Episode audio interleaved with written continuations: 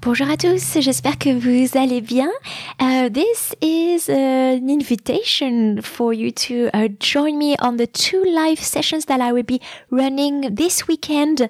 Uh, so, if I'm talking about Melbourne, Australia time, there will be on Saturday um, evening and Sunday morning, uh, but they are the time equivalents in different time zones uh, on my on my website. So go check it out at frenchyourway.com.au slash events. So Saturday evening, we will do some uh, games in French. This is a free session and anyone is welcome to join and have fun at the same time as you are brushing up your French.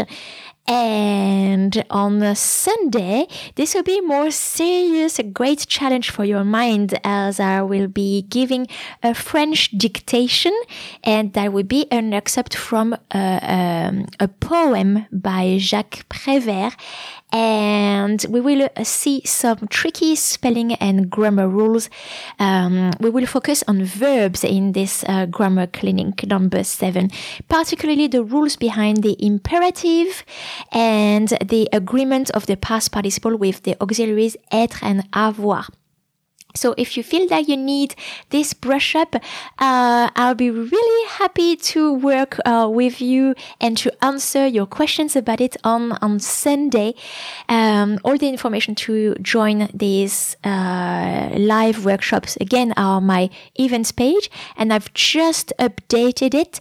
Uh, so I will tell you, I will remind you again about uh, these ones, but I've also added another two grammar clinic. So number eight, uh, back to ba- basics. What is the difference between a direct object and an indirect object? How to uh, tell them, and this is very important to be able to uh, make the difference.